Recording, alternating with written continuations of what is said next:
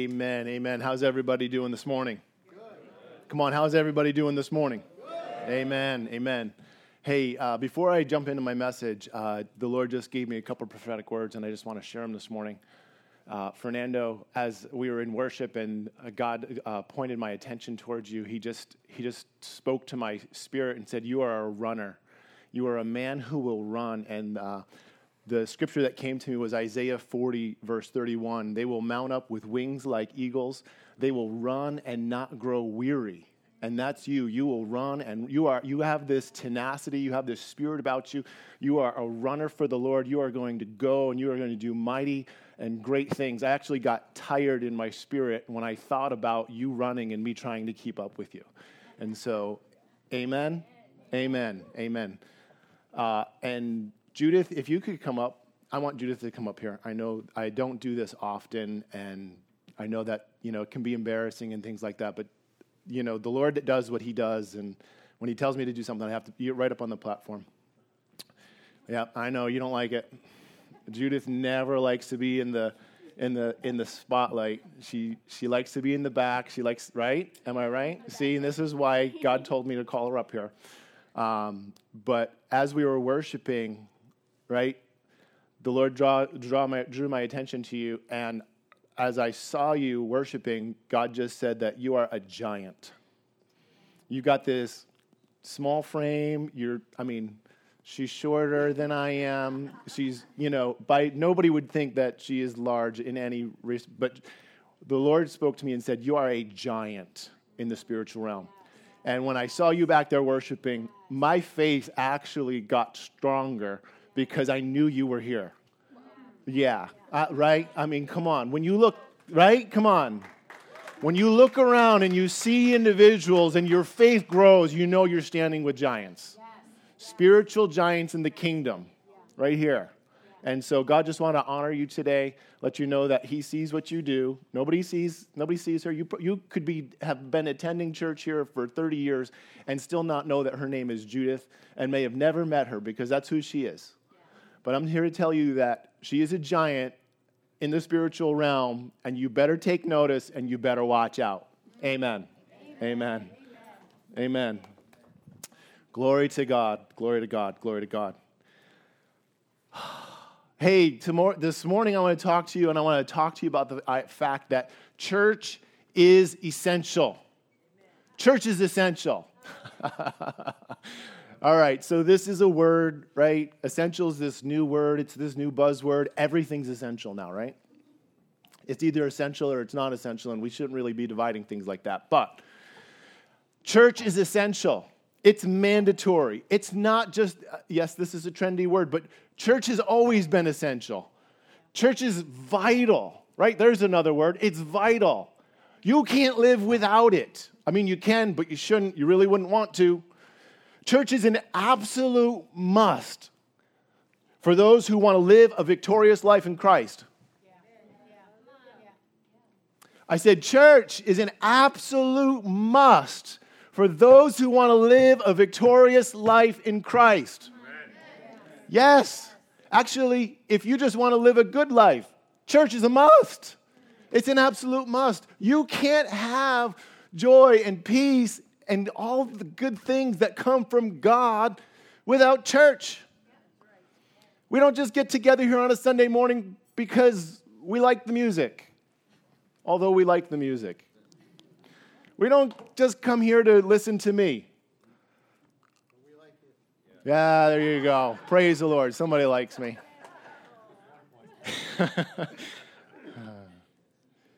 church, guys, church is essential. And it's not just as I, we're, I, I'm, I'm speaking to the choir. You guys all know this. You guys are all here. You guys are all with me. You guys are all on the same page. You know that church is essential. But I'm here to tell you this morning that church is essential for the other six billion people on the planet, too. Church is essential for everyone.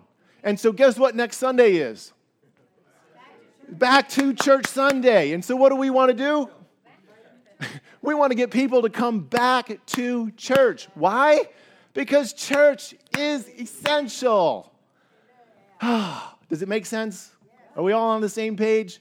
Church is essential. Like, come on, we have to do this. We have to get other people to do this. You are living the, the good life that you found in Christ, and our job is to invite others to come and experience it with us. Church is essential. Hey, next Sunday, we're also kicking off our new sermon series. By the way, you got these little invite cards? So this makes it even easier, right? You, you, you know somebody, and either you've been talking to them about Christ, but they haven't come to the Lord yet, or maybe you prayed with them. Uh, Ralph was telling me he prayed with somebody and they, they came to the Lord last week. Take one of these cards, 10 a.m., come on out, I'll buy you lunch. We'll have lunch for guests. So you have to write on the card on the back. We just we did miss the time, but write 10 a.m. in there if it's not there and invite people. It's just real simple. Hey, come to church next Sunday. Come to church next Sunday. I'd love to have you at church next Sunday. We would love for you to be here. And so invite people back to church Sunday. And by the way, you, notice the little balloons and the sermon series that starts next week. Next week's sermon series we're going to start, it's called Love Does. And so this is a great sermon series, uh, whether you're saved or not saved, whether you've been walking with the Lord for 30 years or you know you just started your journey yesterday. This is a great sermon series. Jesus said, "A new commandment I give you, that you would love one another. That you would love one another." And so our sermon series is entitled Love Does. And so it's going to be all about love doing. Love is a verb, love is an action. And so we're going to look through the Bible. We're going to read some different stories. We're going to read some different scriptures. We're going to find out why love is so important. Love does. Come back next week. Bring a friend. Invite someone. Invite everyone. Sermon series kicks off next week. You're going to enjoy it. Love is a verb, and love does. Amen? Amen. Today, I want to begin in Hebrews 10 23 through 25. Uh, this should be this scripture should be no um, nothing new for any of you who have been here for a little bit. It says, "Let us hold fast the confession of our hope without wavering, for he who promised is faithful. And let us consider one another in order to stir up love and good works, not forsaking the assembling together of ourselves, as is the manner of some, but exhorting one another, and so much the more as you see the day approaching. We should not forsake the gathering together of ourselves. This is church. We should not forsake coming to church. I know that there are many Christians out there because I've talked to them, I've met them in the street. They're saved, they've been following God for a long time, and they refuse to attend church. They've forsaken the assembling together of ourselves, they've forsaken the assembling together of the body. And what's happening is there is a detriment to their soul because they refuse to come for whatever reason. Maybe they don't have time. Maybe they think they don't have time. Maybe they were offended. Maybe they were hurt. Maybe church did them wrong at some point. I'm here to tell you this morning that sometimes church is here in order to hurt you, that you could learn to forgive. Does that make sense? This is why God gives us family. This is why God puts us in marriages. so that we can learn to grow with one another. We can learn to forgive. We can learn what it means to love. How do you become patient? Only by somebody trying your patience. All of these things that love is and things of love that we're called to do only happen because we're in relationship. We get into a relationship and we get hurt once and we're like, I'm not being in that relationship anymore. No, you got to learn to move in forgiveness. And I'm not saying you should be in a place where you're getting hurt all the time, but God wants us to learn how to forgive. We were never meant to do life alone. God said in the beginning, He created Adam. He said, It is not good for him to be alone. And then He created Eve. And so now there were two, and they were joined together. And now there's this wonderful thing called marriage husband and a wife, together forever. Praise God. It's going to be good. And then he created community. God created community. It's God's idea that we dwell together. It's God's idea that we live together. It's God's idea that we come and we bump into one another because we, we, we file off all the rough edges. Have you ever been up in the Adirondacks hiking and you, you step into the stream and you step on those rocks that are there? They hurt because they're sharp. They haven't traveled anywhere. They've come right off the rock fresh. They're sharp and they hurt to step on them. But you go down to the river, you know, a few hundred miles down downstream, and the rocks are all smooth. Why is that? Because they've traveled a few hundred miles, bumping into all of the other rocks and all of the rough edges got worn off of them, and now they're this smooth rock. Man, oh, that feels so good. I'll put my foot on that rock. Except now it's slippery a little bit when the water flows over. You see what I'm saying? And it's the same way in church. We come together, we've got all these rough edges, we've got all these deep opinions.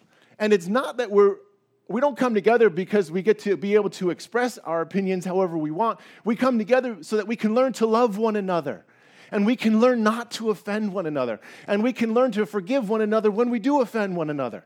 Church is a beautiful thing. And when you learn to do it and we learn to do it well, your life will be blessed. People don't go to church because, who knows, I don't know, they got hurt. They're not motivated. There's all these reasons. Someone said, uh, I read, I read all the time, and I once read, find a church that's closest to you and go there and make it a better place. I was like, that's a great idea. That's a great idea. Now, I think you should find a church that, you know, lines up mostly with your theology and go and make it a better place. See, we have this thinking that we don't need church.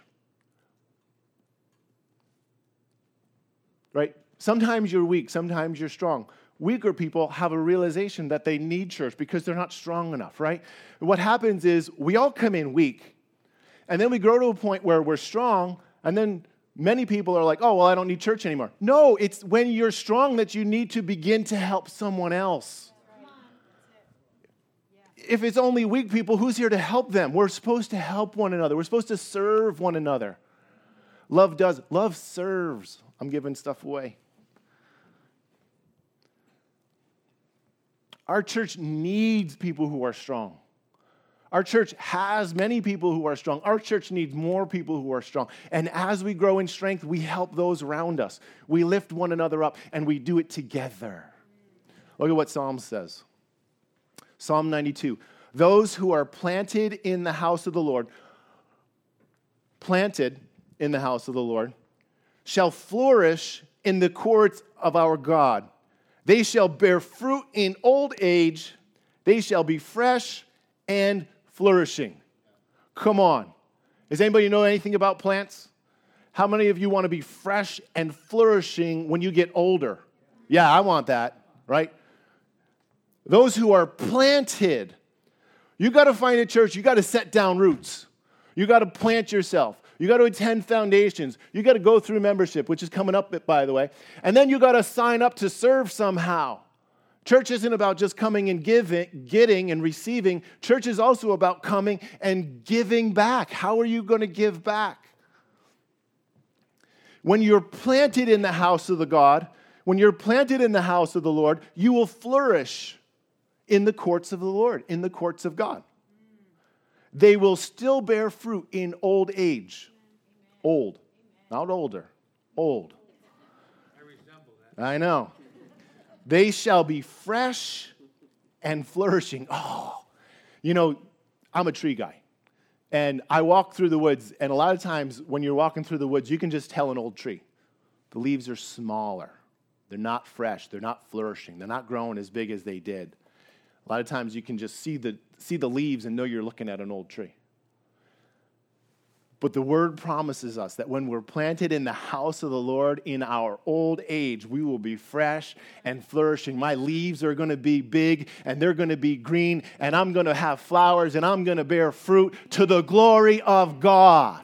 Come on. Why? Because I'm planted in the house of the Lord.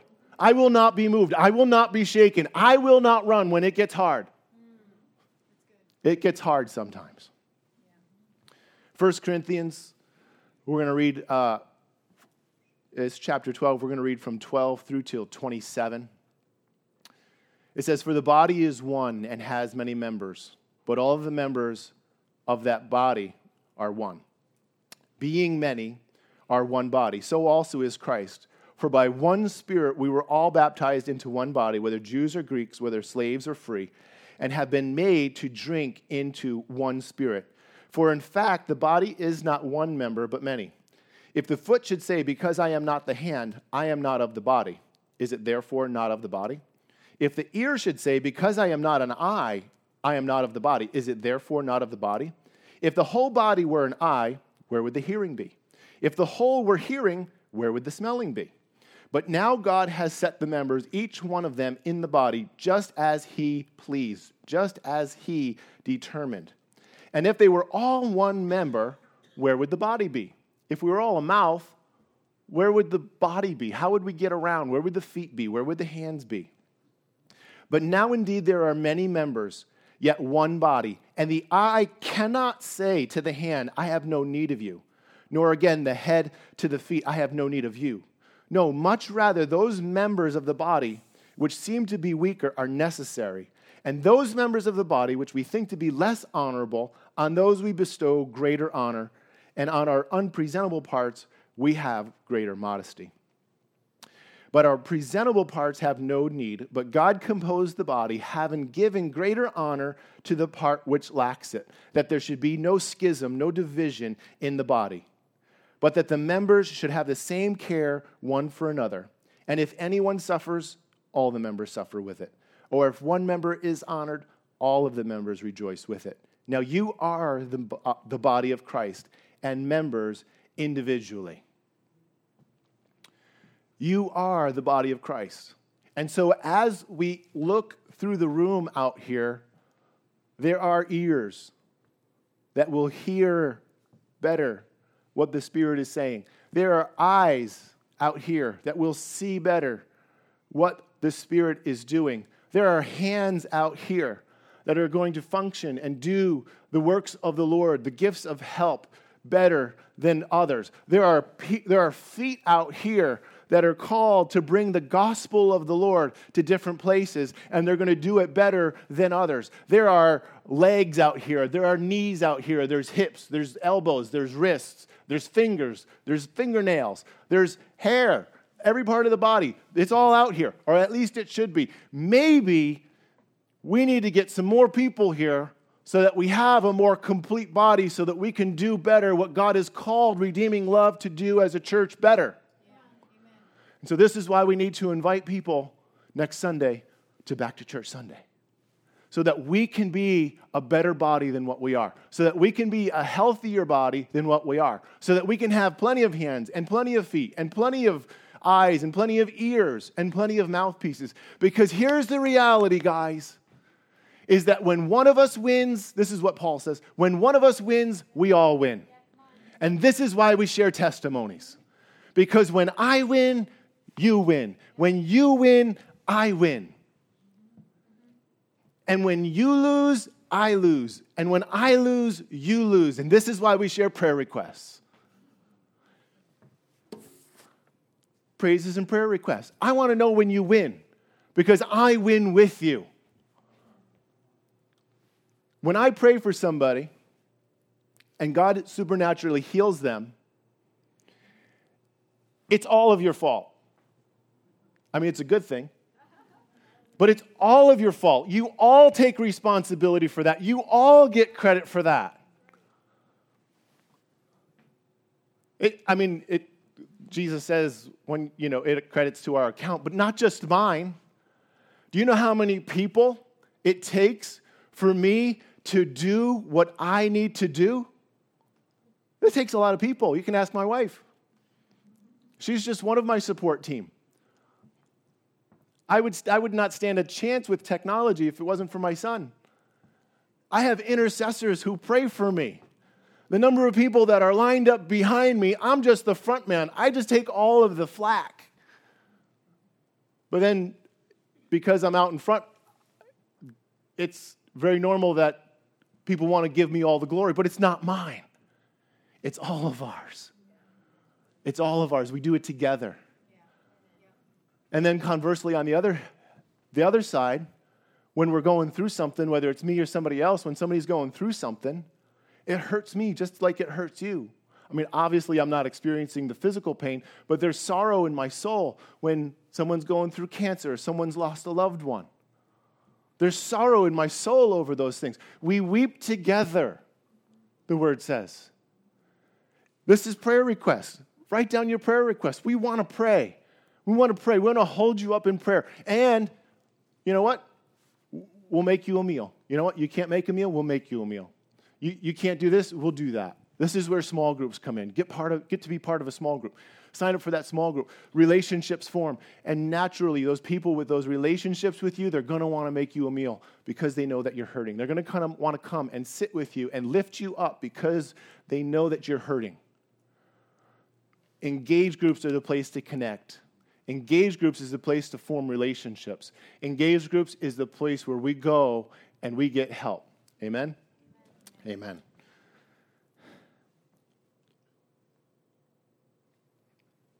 Matthew 16, 17 through 19 says this Jesus answered and said to him, Blessed are you, Simon Bar Jonah. Jesus had just asked his disciples, Who do men say that I am? They said, Some say one of the prophets, some say John the Baptist, some say this, some say that.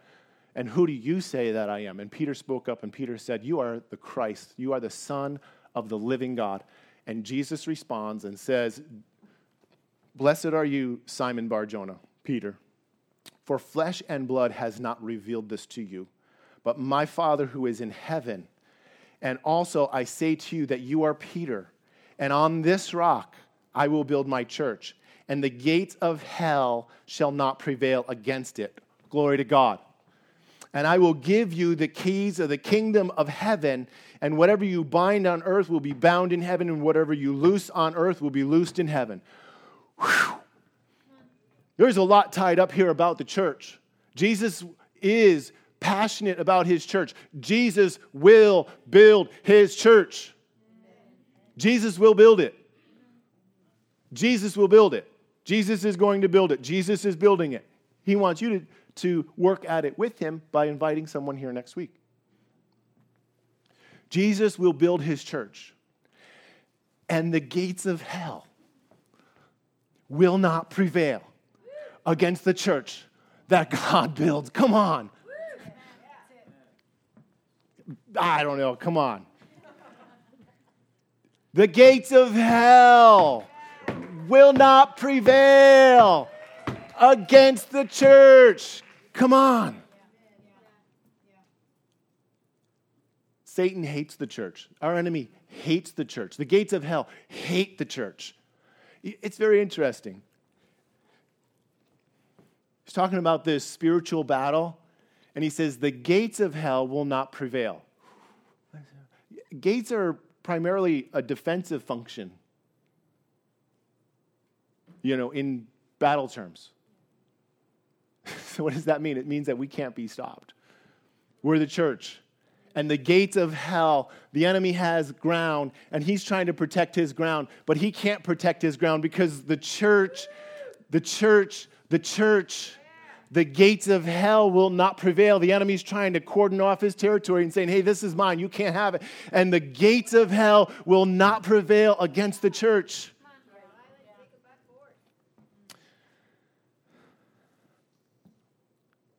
And I will give you, listen to this, the keys of the kingdom of heaven. There are secrets to the kingdom of heaven, and God wants to give those to you. How many of you want the secrets to the kingdom? He gives them to the church. He gives them to those body of believers that are dwelling together in community and he gives more keys where they're doing it well. It's true. It's true. This is this is God's plan. This is Jesus' plan to restore the whole earth to his kingdom and his dominion. It's the church.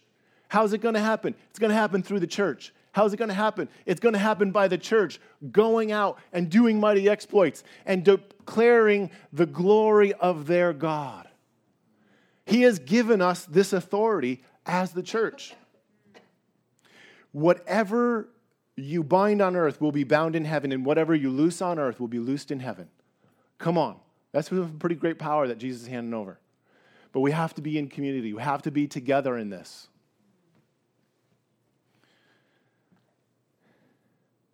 Ephesians 5, verses 25 through 27 says this. It says, Husbands, love your wife, just as Christ also loved the church and gave himself for her, that he might sanctify and cleanse her, the church, with the washing of water by the word, the word of God, the Bible, that he, God, might present her, the church, to himself, a glorious church, not having spot or wrinkle or any such thing but that she, the church, should be holy and without blemish.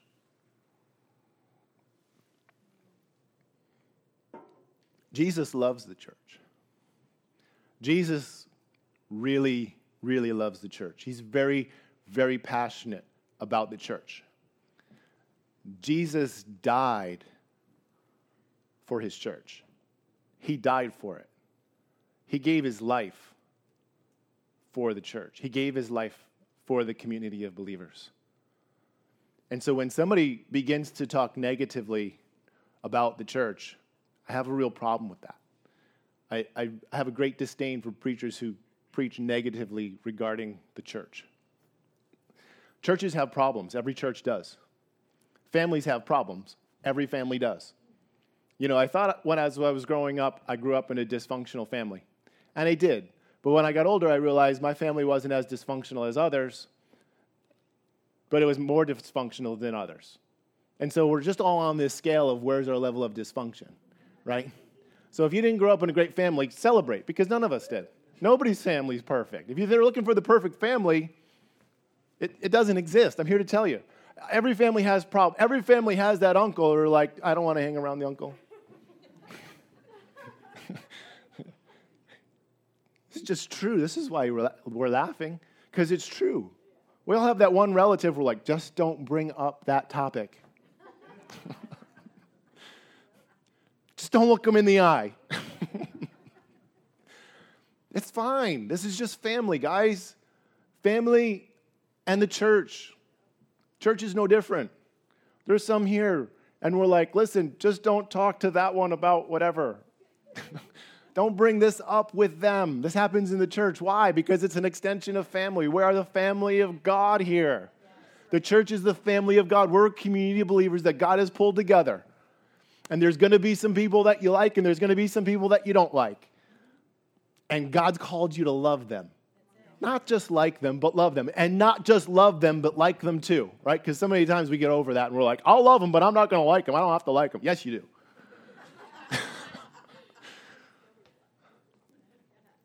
Jesus is madly passionate about the church.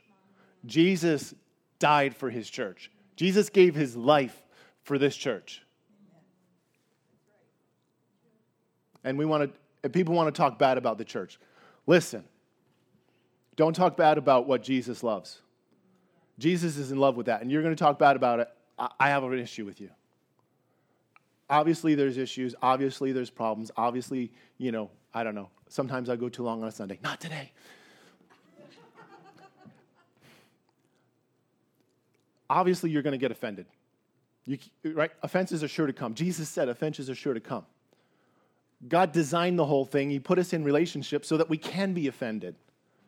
But the glorious thing is that we can choose to not pick up the offense. We can grow to the point in forgiveness where we become unoffendable.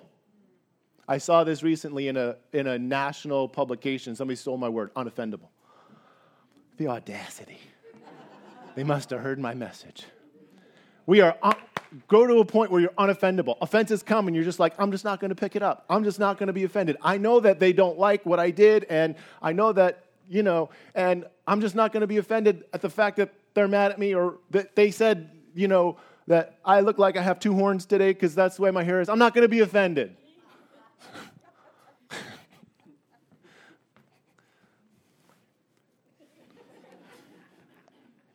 Can't tell if I'm prophesying. oh, you guys are great. This is awesome. Listen, God loves the church.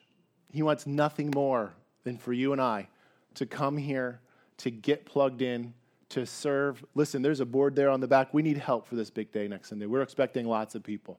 I'm expecting this room to be filled to capacity, no empty seats next week.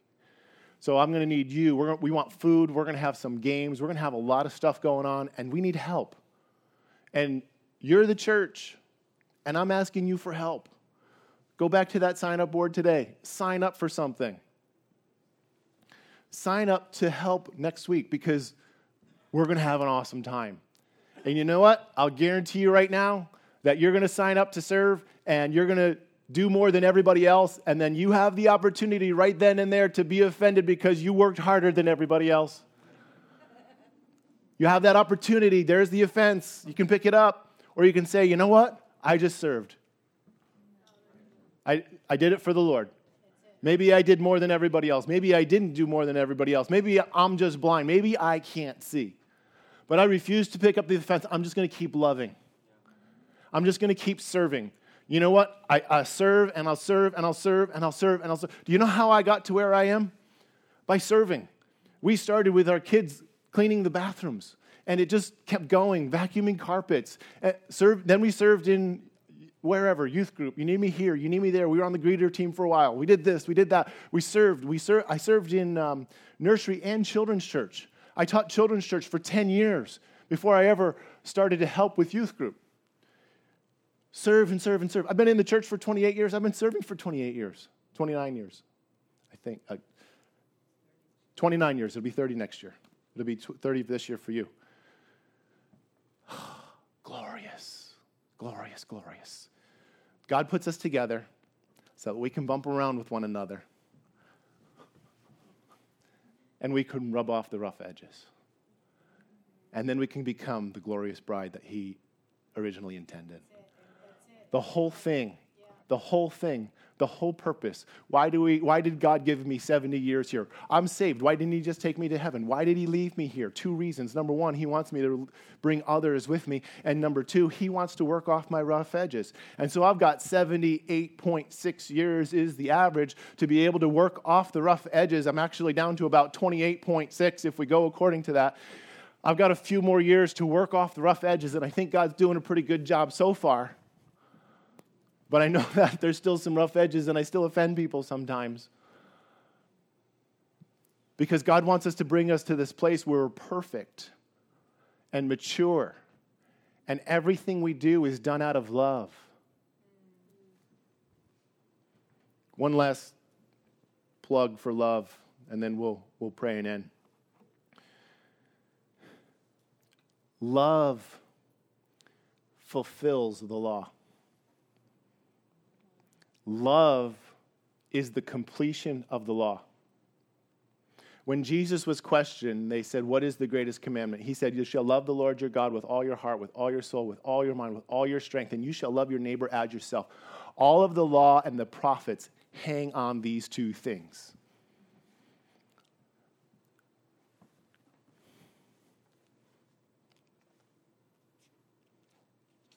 If we could love God well, if we could love God correctly and love our brothers and sisters correctly, we could take this portion of our Bible and rip it out and throw it away.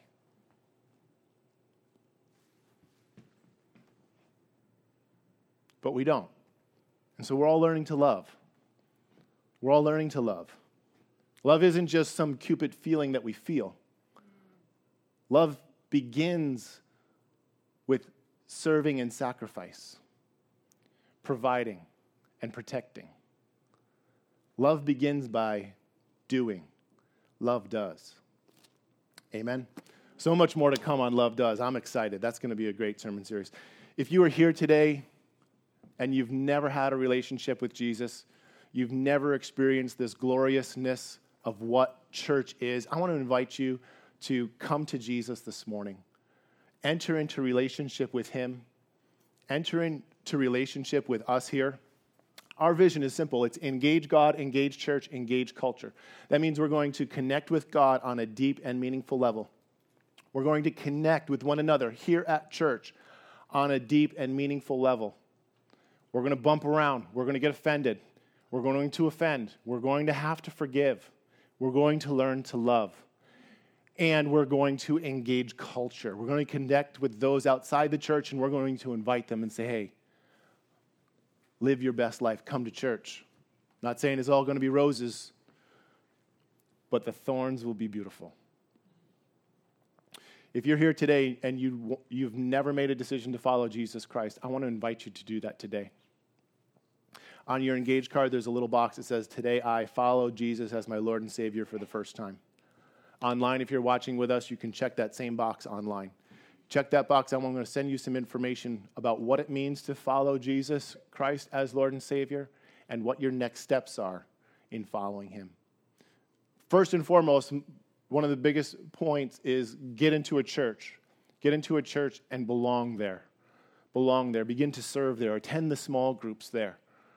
Go through membership there. Go through foundations class there. Church is important to your life as a Christian. If that's you today, check that box. Let me know afterwards. I would love to just celebrate with you. Let's just pray and end, and then we're going to receive the offering this morning. Father, in Jesus' name, God, we thank you for this message today. God, we give you glory and honor and praise for you alone are worthy. And God, we just, uh, we ask you to come. Cause us to be the church. Cause us to forgive. Help us to forgive. Help us to love the way that you would have us to love. God, we give you our all and we submit to you this morning. In Jesus' name, amen.